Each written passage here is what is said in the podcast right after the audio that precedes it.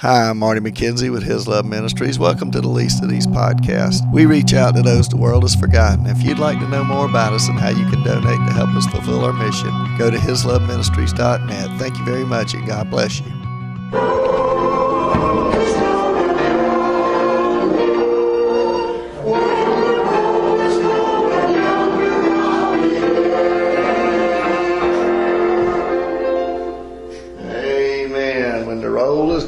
Yonder, you're going to be there. The Bible says the only way to be there is to trust Jesus Christ as your Lord and Savior. Otherwise, we're not going to make it. Today, we're going to be back in John chapter 5, and we want to start looking at about verses 16. Remember, we've seen so far that this book is about the 7 key signs, the 7 key miracles that John writes about, and he says, and many other signs, many other miracles Jesus did, but these have been written that you may believe that Jesus is the Christ, and believing you might have life in His name. It's the whole reason John writes this book is to let us know that if we don't trust Christ, we're not going to make it to heaven.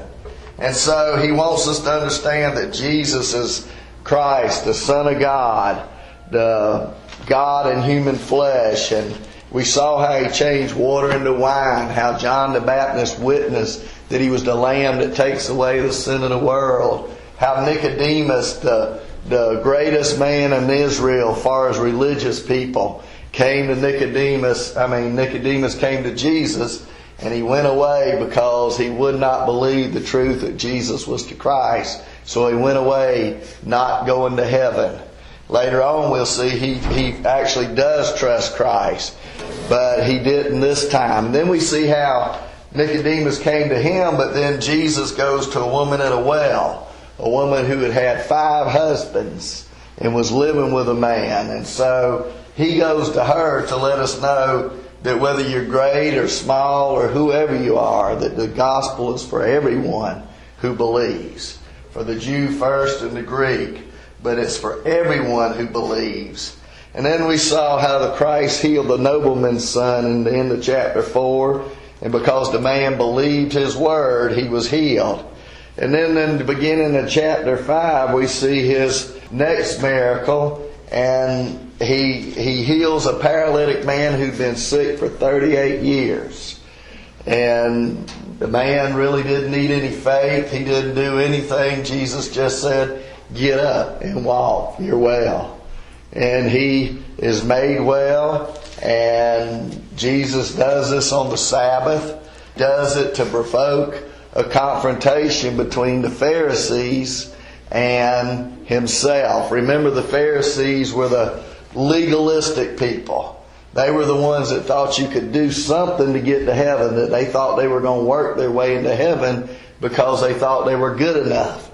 But Jesus said, unless your righteousness exceeds that of the scribes and the Pharisees, you will by no means make it into heaven.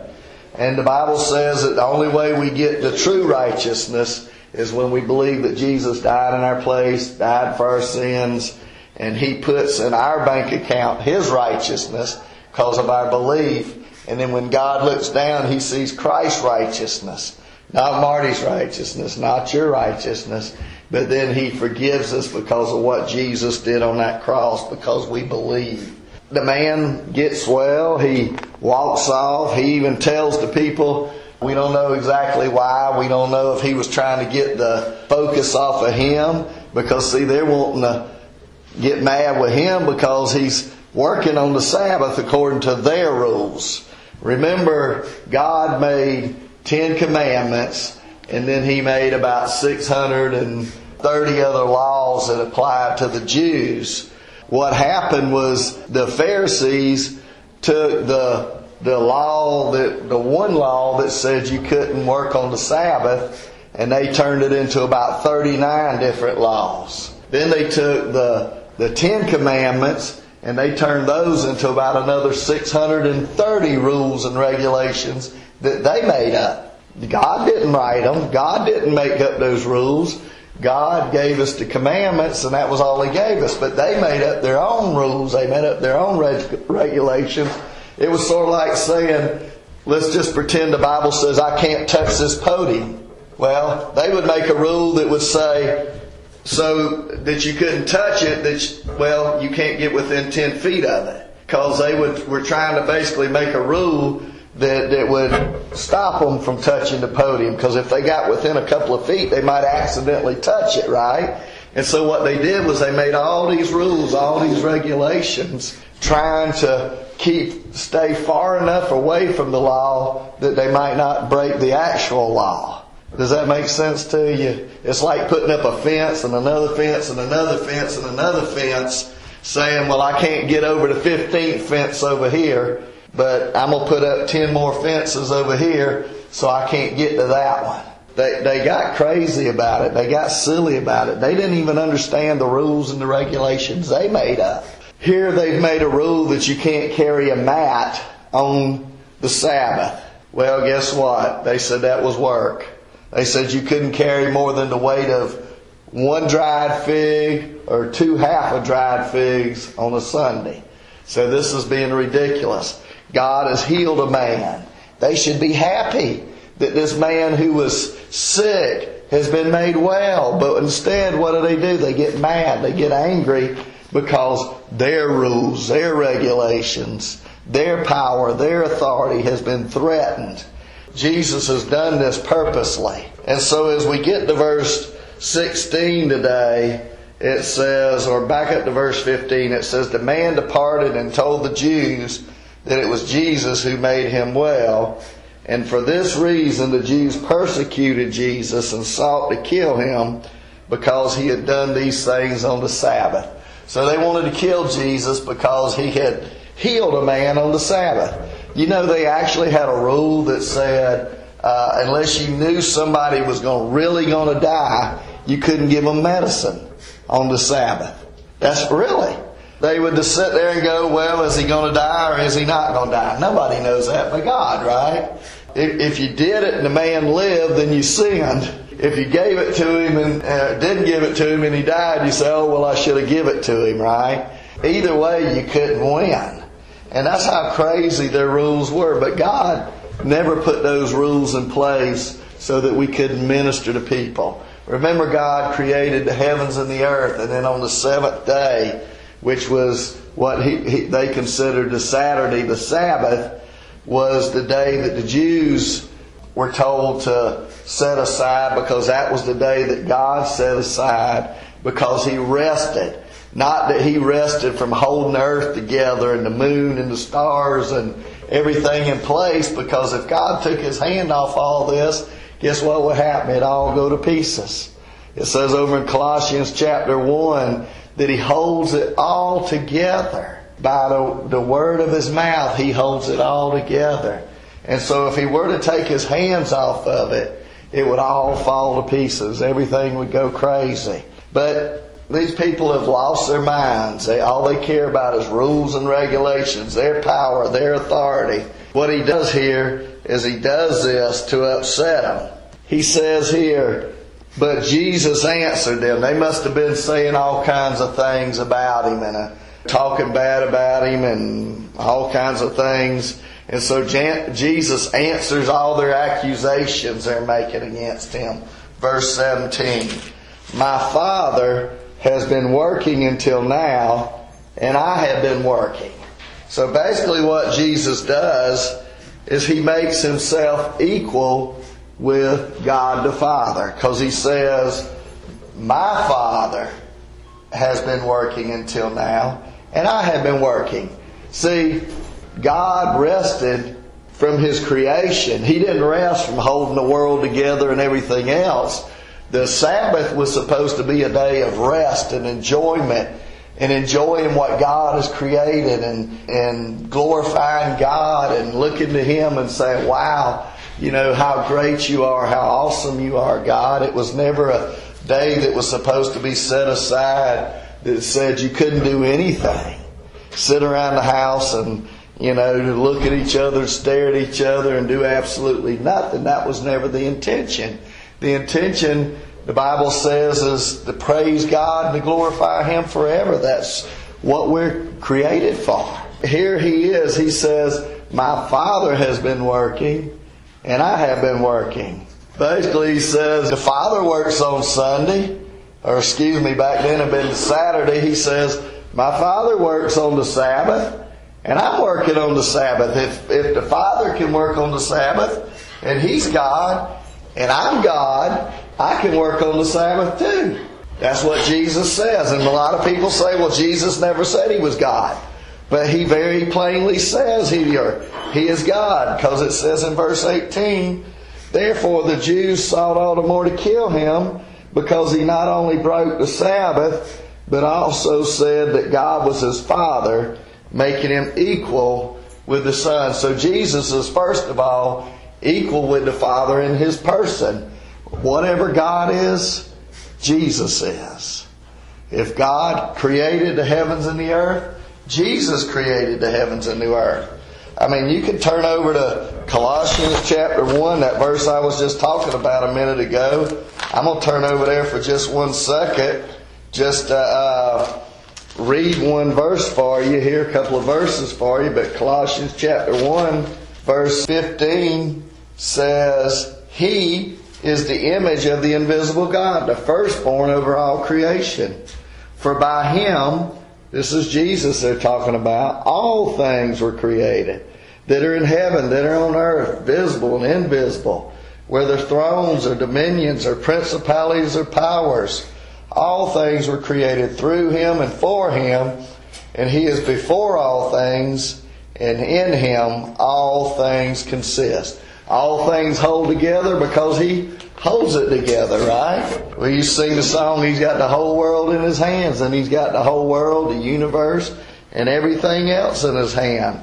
So Jesus says, I'm equal to God the Father in my person. When He called Him His Father, and then He's going to call Himself the Son here in a few minutes, we'll see that any good son in Easter culture was considered an extension of the Father. In other words, if the Father ran the business, remember the old days, I guess, when I don't know if parents still expect their kids to do this or not, but if the dad was a jeweler or a banker or a blacksmith or whatever he was, what did he naturally do? Expect the son to grow up and be a jeweler or a banker or a blacksmith or whatever he was, right? Because any good son does what? Follows in his father's footsteps. And if the father was a, whatever, then the son's going to be a whatever, because any good son does everything that the father does, right? And so that's what Jesus is saying. Whatever my Father's doing, I'm doing, because I'm a good son.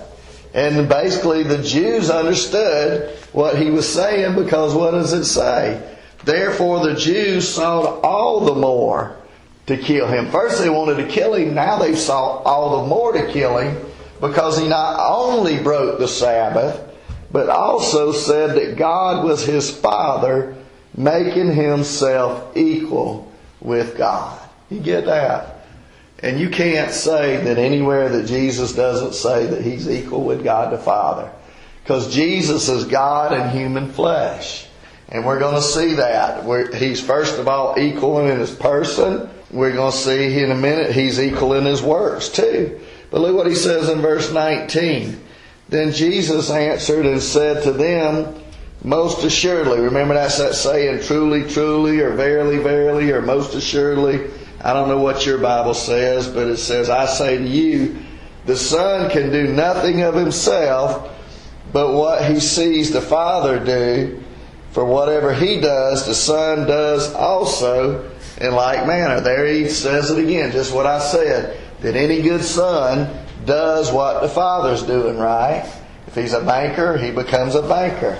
Well, here, the Father is God, Jesus is God, and whatever the Son sees the Father doing, He's going to do it Himself. So what He's saying here, secondly, is He says, I tell you the truth, or most assuredly, the Son can do nothing of Himself. Secondly, He says that the Son is, subjugated to the Father. In other words, He has a role of, if the Father tells Him to do it, what does He do? He does it, right? Remember, Jesus said over and over and over again in the Bible, I don't do anything unless my Father tells me to do it. He says, I don't say anything unless my Father tells me to say it. And what was the prayer He prayed right before He went to the cross and the garden? He said, if it's possible, let this cup pass from me, but not my will be done, but thy will be done, right? What He says is, I'm not going to do anything that my Father doesn't approve. So remember when Jesus was here on earth, we talked about this in the past in Philippians 2, that God the Father basically took on the role of telling Him what to do, and then God the Holy Spirit told Him, actually delivered the instructions to Jesus, and then Jesus did whatever He was told. So God the Father, God the Son, and God the Holy Spirit are the three-in-one God. I don't know how to explain that. We call ourselves a body, a soul, and a spirit. We call ourselves me, myself, and I sometimes. We're a three-part being. We're made up of a body, we're made up of a soul, and we're made up of a spirit. The bottom line is we're a three-part being just like God is. But I'm not three people, I'm just one. But I'm made up of three distinctive natures. And just as I have three distinctive natures, you have three distinctive natures, so does God. That's the best I can explain it. I don't know how to explain it. All I know is the world and everything that we live in is broken down into three parts, right?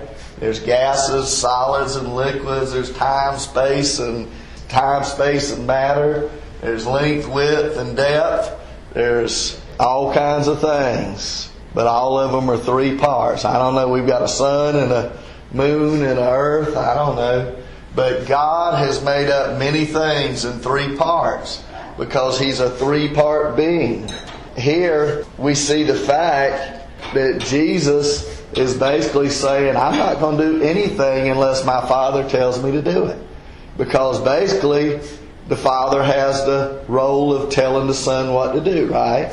That's the way it is in earth, and that's the way it is in heaven. So He says, but whatever He sees the Father do, the Son also does. He says, so whatever my Father's doing, I'm going to do it. If He works on Sunday, if He works on the Sabbath, I'm going to work on the Sabbath. If He works 7 days a week, I'm going to work 7 days a week. And isn't that what the Father does? He's always holding everything together. He's always working. God never rests. Remember, the Bible says that the Sabbath was not made for God, but the Sabbath was made for man. Because I don't know about you, have you ever tried to work 7 days a week for very long? It doesn't work. You know, they've tried it in some other countries. They've tried doing those things. And you know what happens? People start getting sick a lot. They produce less than if they'd only been working 6 days a week. I remember one time I had to, and I worked for about a month straight, 12 hours a day, 7 days a week. And by the end of the month, I was about useless. I was totally brain dead. I didn't know whether I was coming, going, already went, or anything else. The Bible tells us that we need a rest, and there's a reason we rest. It's because God set that one day aside for us to glorify and honor Him and to set that time aside to rest for us. Not for Him, ultimately, but for us. We need it. We need to reflect on God. We need to realize who He is. We need to take that time and set it aside. But God doesn't. God's always working. So He says in verse 20, for the Father loves the Son. So second of all, He says here that the Father loves the Son. You know, He has a special relationship with the Son. And He shows him all things that He Himself does, and He will show him greater works than these that you may marvel. So not only is He equal with God, but because He's equal with God, He's the Son of God, He has a special relationship with God, right? I mean, God loves the Son, and the Son loves the Father. Just remember, they love each other. The whole reason God wants us all to get along is because God is a three-part being, yet you see none of them fighting for the leadership. You see none of them fighting for a particular role. Whatever role they're in, they do it perfectly. They're always in agreement. They're always together on whatever thing is supposed to be happening. And that's what God wants us to do in life, is He wants us to reflect the Father, Son, and the Holy Spirit. To always, as the church, be in perfect agreement. To necessarily, we don't have to agree on everything, but we don't fight over it. We especially don't fight over one of us having first place and this one having second and third and all kinds of things. But that's what we do so much. But that's not what the Father wants us to do. He wants us to love each other just as they have a special love relationship. And He says He shows him all things that He Himself does. If you really love somebody, you don't hide nothing from them, do you? You don't hide anything from them. And so He says, and He will show him greater works than these that you may marvel. So He says, you think this is a great work, that I healed a guy that was laying beside a pool for 38 years and was sick? Wait till you see some of the works that we're going to do down the road. What's He going to do? He's going to heal Lazarus, who's dead. He's going to bring him back to life. He says, for as the Father raises the dead and gives life to them, even so the Son gives life to whom He will. So guess what? Jesus is not only equal to the Father in person, but He's also equal in His works. Everything the Father can do, the Son can do, right? He says the Father can raise the dead and give life to them. Even so, the Son is going to give life to whomever He will. So basically, He says, not only am I equal with His works, I have the same power as God does, and I have the same sovereignty. You know what sovereignty is, right? To do what He wants to do. That's what He says. And the Son gives life to whom He will. So He has the right to give life to whomever He will. That's why some of us get sick and people pray and God heals us. Some of us get sick and we go on to heaven, or we pass on out of this earth, because God has a plan and a purpose for every single thing He does. Let's move on to verse 22. Now, for the Father judges no one, but has committed all judgment to the Son, that all should honor the Son just as they honor the Father. He who does not honor the Father, the Son does not honor the Father who sent Him. So here's another one. He says, the Father judges no one. And you say, wait a minute, I thought the Bible says that God judges righteously. Well, He does. But guess what? Jesus is God too, right? But you know, the Bible says that God has committed all judgment unto the Son, because Jesus died on the cross and died in our place and died for our sins. Guess what? The Bible says in Philippians 2, back to that same passage that I referred to a minute ago, about how Jesus took authority from the Father. He listened to the Father, and then the Spirit gave Him direction. It also says that because He has made Himself lower than man, and He has humbled Himself and become obedient to death, even the death of the cross, that God has highly exalted Him and given Him the name above every name. That at the name of Jesus every knee shall bow, every tongue shall confess that Jesus is Lord, to the glory of the Father. See, because Jesus came down to earth and died on that cross for our sins, He is the one that we look to for our salvation. He is the one that one day that every knee's going to bow to and every tongue's going to confess that He's Lord, to the glory of the Father. See, ultimately the Father gets the glory, but the Father gets the glory because of who? Because the Son's glorified, right? And that's what He's going to say here. That because Jesus died in our place and died for our sins, everybody that rejects Jesus and doesn't believe on Him as the only way to get to heaven, then they will be rejected by the Father because the Son rejects them. And that's what He says in the next verse. that all should honor the Son just as they honor the Father. There's many, many people out there today that say, well, Jesus isn't God, and He's just a man, He's a prophet, He's a good man. And some of these people come to your doors and they say, well, yeah, Jesus is, but there's a newer prophet, there's new revelation, there's this and that and the other. And it's all a bunch of baloney, because the Bible says that Jesus is the one who died for our sin. What a friend we have in Jesus. All our sins and griefs to bear. What a privilege to carry everything to God in prayer, right? So He's the one that bore all our sins and all our griefs. And it says that if you don't honor the Son, you're not honoring the Father. So you can't get to the Father. What did Jesus say? No man gets to the Father but by me. So if you want to get to heaven and get to God the Father, you got to go through the Son. And if you haven't asked God to forgive you on the basis of what the Son did on that cross, He died in your place and He died for your sins, and there's nothing you can do to earn it, to deserve it, to pay for it. But if you'll just believe that He did that and trust in Him and ask Him to forgive you and save you and take you to heaven because of that, He says, I will. But if you don't believe that that was sufficient, you believe you got to be baptized, or you got to take communion, or you got to do good works, or you got to do that and join the church, or you got to do that and something else, then that, the Bible says you're not honoring the Son. Because He says that all should honor the Son just as they honor the Father.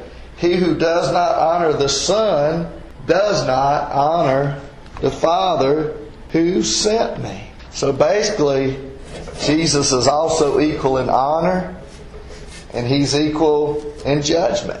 Because, see, if He's God and you don't honor Him like you honor the Father, then what have you done? You've spoken basically badly about the Father, right? It's, if you talk bad about somebody's kid in front of the Father, guess what? You dishonor that Father, right? I mean, have you ever known anybody? This is always funny.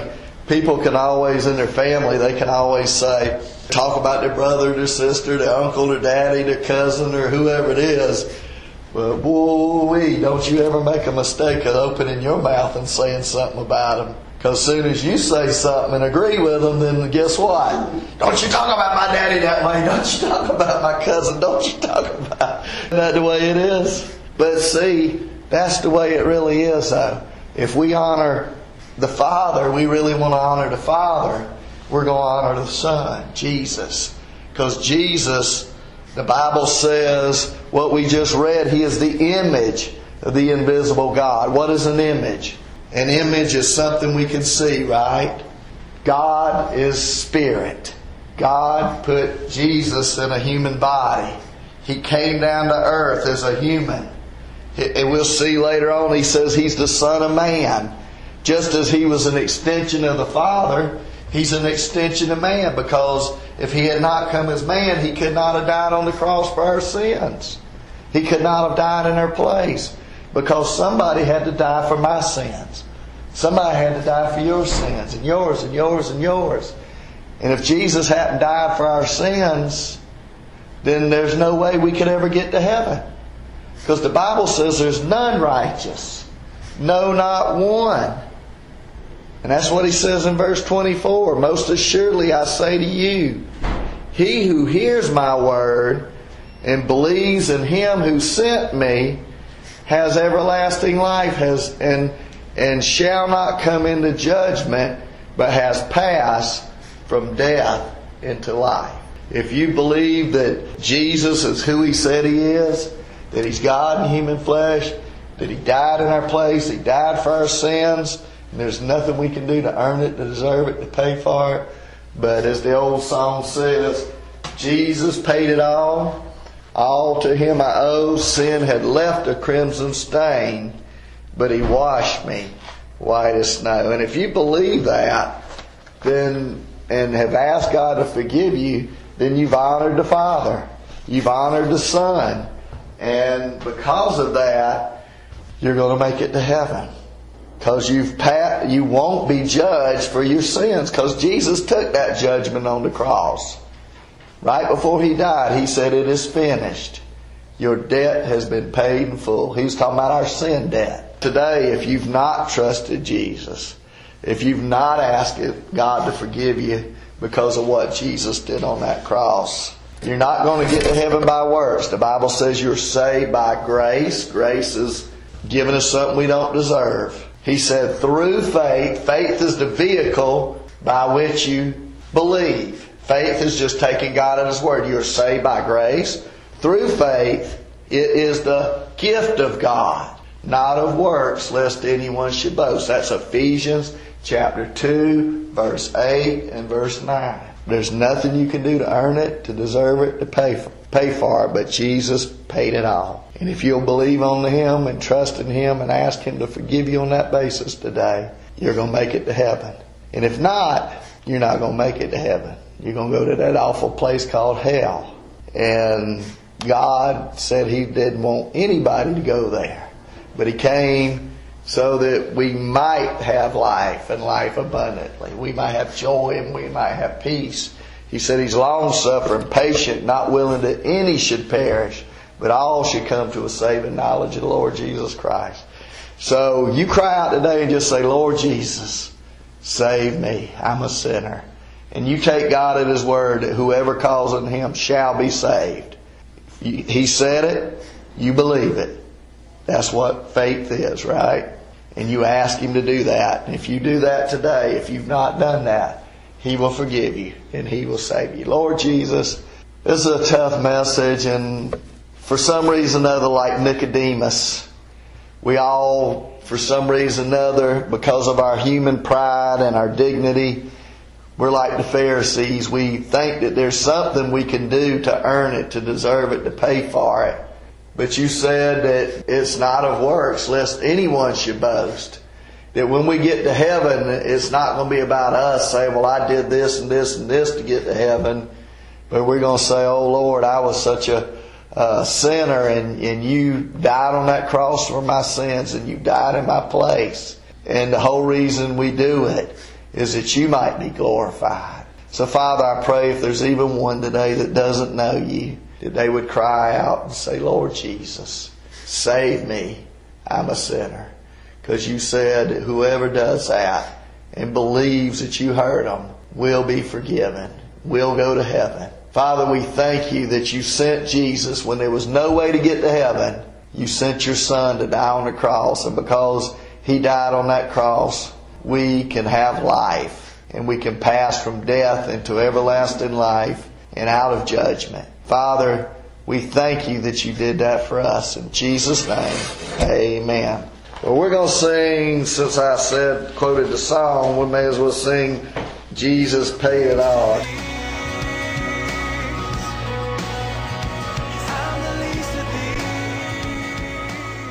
Hi, I'm Marty McKenzie with His Love Ministries. Please help us reach out to those the world has forgotten. Everyone we minister to is locked up in some way, shape, or form. Those in the nursing home facilities are locked up in bodies that do not work, in a wheelchair or in a bed. We minister to children and youth who are locked up because of behavioral problems. Some have told us we want to have a real family because their parents have lost or given up custody of them. Other kids are locked up because they've committed crimes. We also minister to those locked up at the jails and the prisons, to those locked up in addictions, to drugs, alcohol, depression, and suicidal thoughts, to those locked up in a variety of other things that keep them from becoming who Jesus wants them to be. He came to give us abundant life, joy, and set us free, and these people that we minister to are not free. Our desire is to show them, whatever their background, no matter what they've done, to see how much God loves them. We seek to help them receive forgiveness and freedom from their sin in Jesus Christ. We minister in the local area of Savannah, Georgia, and surrounding Effingham and Chatham area. We have recently expanded our ministry to the Lexington, Columbia, South Carolina area. We do over 2,000 services every year. We hope and pray that you will support us in some way so we can continue our mission. Go to hisloveministries.net and click on the Donate Now button, or send it via regular mail to Post Office Box 1881, Lexington, South Carolina 29071. We hope and pray that you will do that. Thank you, and God bless you. And you shall know the truth, and the truth shall set you free. John 8:32.